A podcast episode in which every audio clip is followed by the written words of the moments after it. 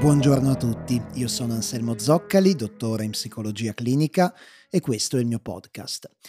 Lo scorso episodio abbiamo parlato, seppur indirettamente, di guerra, una delle grandi costanti della specie umana. E allora per questo episodio ho pensato di controbilanciare parlando dell'altra grande costante di segno opposto, ovvero l'amore.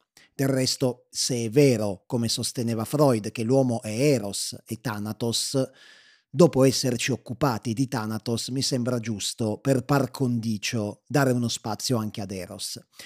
Devo ammettere che provo un certo timore reverenziale all'idea di parlare niente poco di meno che dell'amore.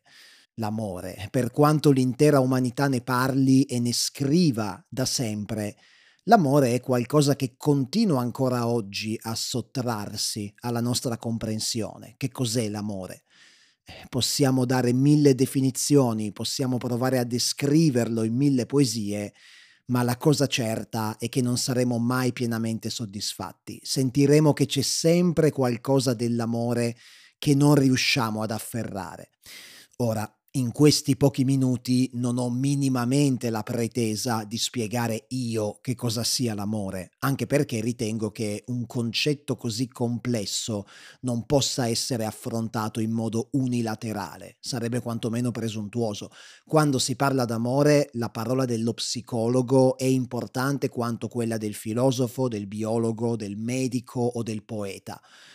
Quello che vorrei fare invece è provare assieme a voi a capire qual è stata l'evoluzione psicobiologica dell'amore. Com'è che questo sentimento così intenso, nel corso di centinaia di migliaia, per non dire milioni di anni di evoluzione, è diventato un cardine così importante, per molti il più importante, attorno al quale ruota la vita dell'essere umano. Ecco, su questo forse possiamo provare quantomeno a ipotizzare alcune risposte. Quindi cominciamo e cominciamo precisando che in questo caso stiamo ovviamente parlando dell'amore chiamiamolo romantico, quindi l'amore verso uno o più partner, partner con i quali scegliamo di condividere la nostra vita o parte di essa e con i quali il più delle volte condividiamo ovviamente anche la sessualità. Ed è proprio dalla sessualità che dobbiamo partire se vogliamo comprendere come nasce psicobiologicamente l'amore. Più nello specifico dobbiamo partire dalla funzione riproduttiva. La funzione riproduttiva è quella funzione che guida le dinamiche attraverso le quali diamo alla luce e ci occupiamo della nostra prole, dei nostri figli. So già che qualcuno a questo punto potrebbe storcere il naso e pensare, ma eh, ci sono un sacco di persone che si amano senza che questo abbia nulla a che fare con l'avere un figlio.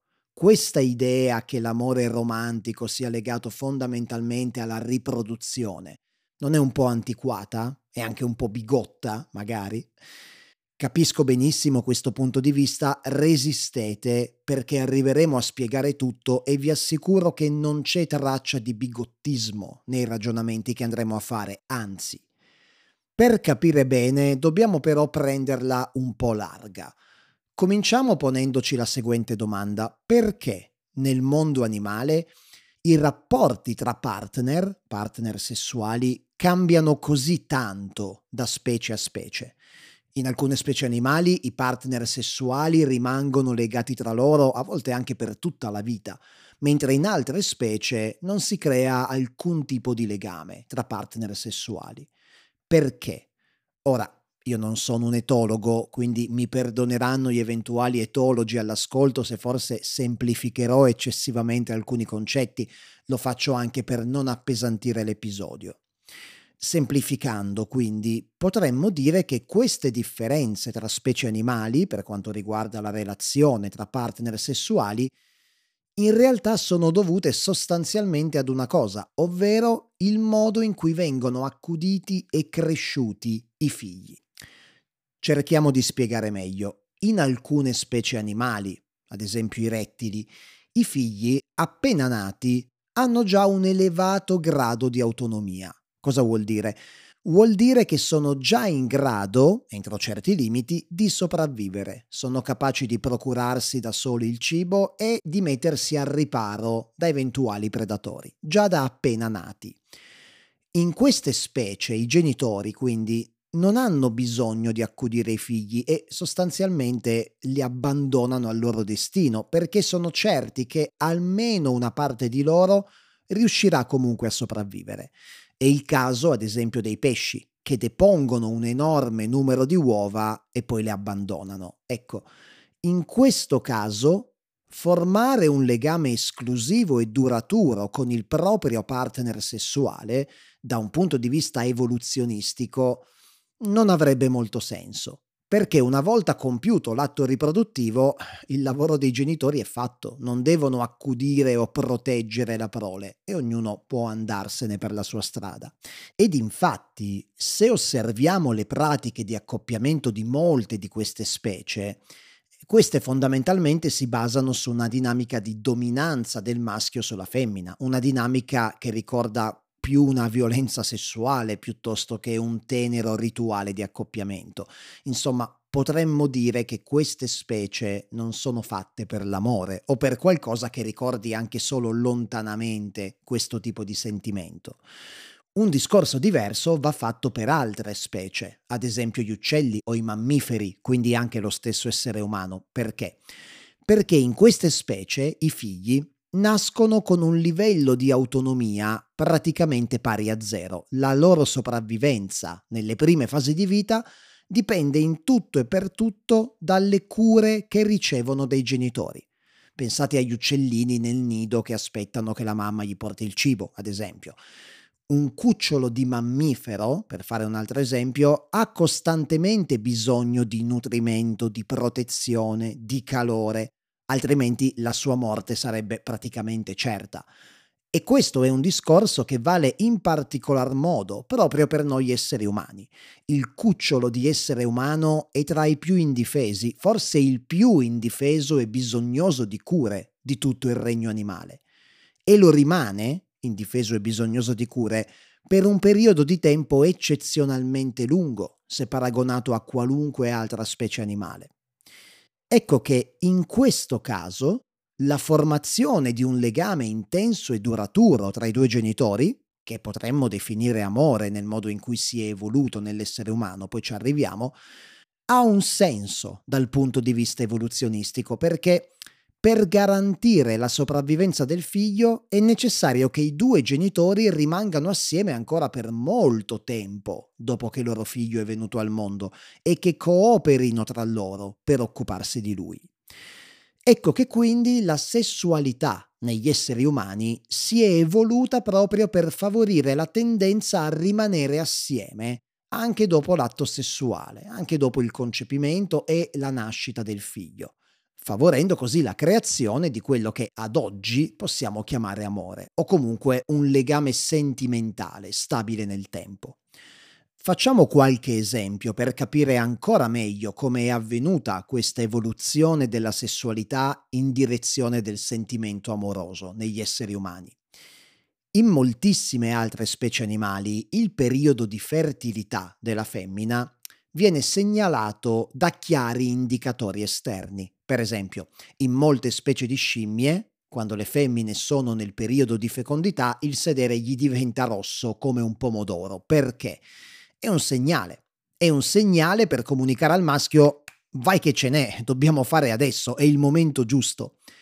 Nella specie umana ciò non accade. Le donne non presentano cambiamenti corporei esterni evidenti che segnalino all'uomo quando è il momento giusto per accoppiarsi e avere un figlio. Questo cosa comporta? Comporta che per massimizzare le possibilità riproduttive, la coppia è, tra mille virgolette, costretta a rimanere assieme e a fare sesso molto spesso. E questo ovviamente favorisce lo sviluppo di un legame che vada oltre il mero rapporto sessuale. E anche la pratica sessuale stessa si è evoluta proprio in funzione di un intenso legame affettivo. Pensateci, siamo praticamente gli unici animali, assieme forse solo ai bonobo e a altre poche specie di scimmie, che fanno l'amore nella cosiddetta posizione del missionario.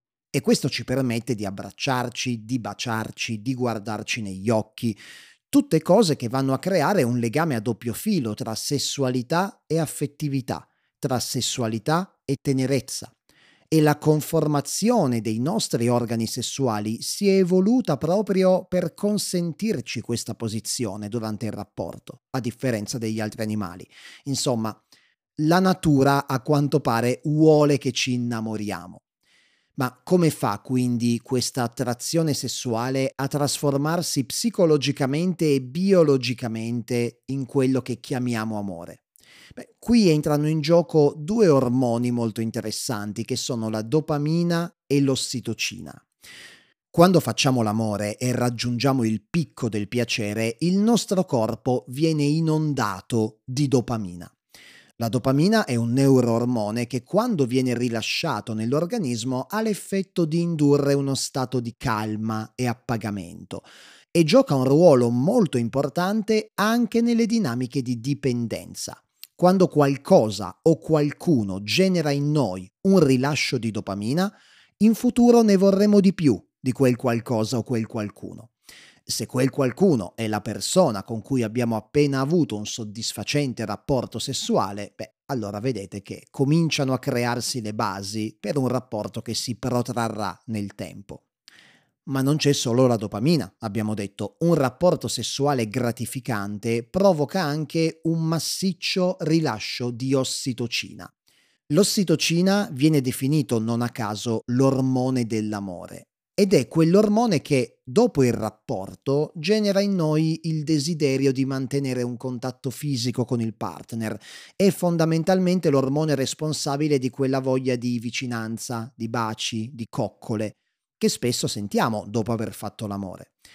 E anche questo, ovviamente, non può che andare a favorire la creazione di un legame sentimentale. Non è un caso infatti che l'ossitocina sia un ormone fondamentale anche nella creazione del legame affettivo tra genitori e figli. Inoltre, al senso di appagamento e tenerezza generato da questi due ormoni, dopamina e ossitocina, si aggiunge anche un ulteriore senso di benessere, generato da un terzo neuroormone, ovvero le endorfine che fondamentalmente hanno sull'organismo lo stesso effetto delle droghe oppiacee. Non a caso il nome endorfina significa letteralmente endomorfina, morfina endogena, ovvero morfina prodotta dall'interno, dal corpo. Vi è mai capitato, dopo aver fatto l'amore, di sentirvi un po' fatti, diciamo, piacevolmente fatti? Ecco, quelle sono le endorfine. Il legame intenso che si viene quindi a creare grazie a questa, secondo me, magnifica danza ormonale, costituisce, potremmo dire, una base di partenza, sulla quale poi l'essere umano è andato a costruire tutto l'universo di simboli, narrazioni e pratiche che oggi chiamiamo amore. Ora, mi rendo conto che affrontare un tema come l'amore da un punto di vista evoluzionistico e psicobiologico potrebbe sembrare un po' arido, quasi come se un discorso del genere andasse a defraudare l'amore di quell'alone poetico e potremmo dire quasi divino che normalmente lo circonda. Io personalmente non la vedo così, anzi l'idea di questa danza, come l'ho definita prima, dei nostri ormoni, che ci spinge a nostra volta a danzare l'uno con l'altro nella creazione di questo sentimento, mi piace molto, devo dire la verità.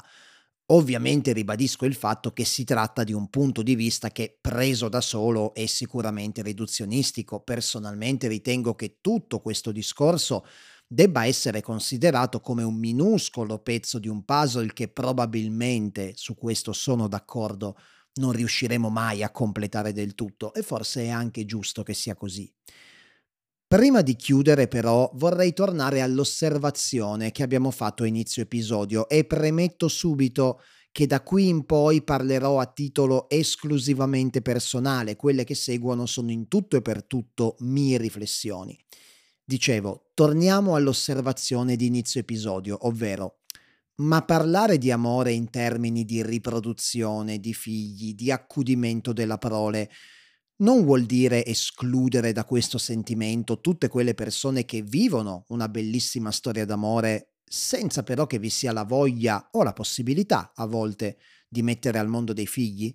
Non è un po' irrispettoso nei confronti di queste persone parlare di amore esclusivamente in questi termini? Mi rendo conto che ad un primo sguardo potrebbe sembrare così, ma in realtà non è assolutamente così. Perché? Perché in realtà, indipendentemente dal fatto di mettere al mondo dei figli o meno, qualunque rapporto amoroso che possa essere considerato sano possiede una caratteristica che nasce proprio da questa evoluzione psicobiologica che abbiamo visto. E questa caratteristica è la generatività. Ogni rapporto amoroso, per essere sano, deve essere generativo, ovvero deve dare vita a qualcosa. Questo qualcosa può essere un figlio, ma non è assolutamente detto, può essere anche un milione di altre cose. Può essere un progetto di vita, può essere una crescita interiore che si porta avanti assieme, può essere uno sforzo congiunto per migliorare il mondo in cui viviamo, ma una dimensione generativa, progettuale nel rapporto d'amore deve esserci. Non si può stare assieme solo per farsi compagnia. Se non c'è la spinta a dar vita insieme a qualcosa di nuovo e di bello, l'amore muore semplicemente perché non ha più ragione di esistere, perché l'amore nasce da una spinta generativa. Per questo personalmente ho sempre diffidato di frasi tipo io e te ci bastiamo o io e te contro il mondo, tutte queste dichiarazioni un po' solipsistiche che lasciano fuori il resto del mondo. L'amore così è un amore non sano, non è neanche amore, secondo me, è mutua distruzione, non c'è nulla di generativo in frasi del genere.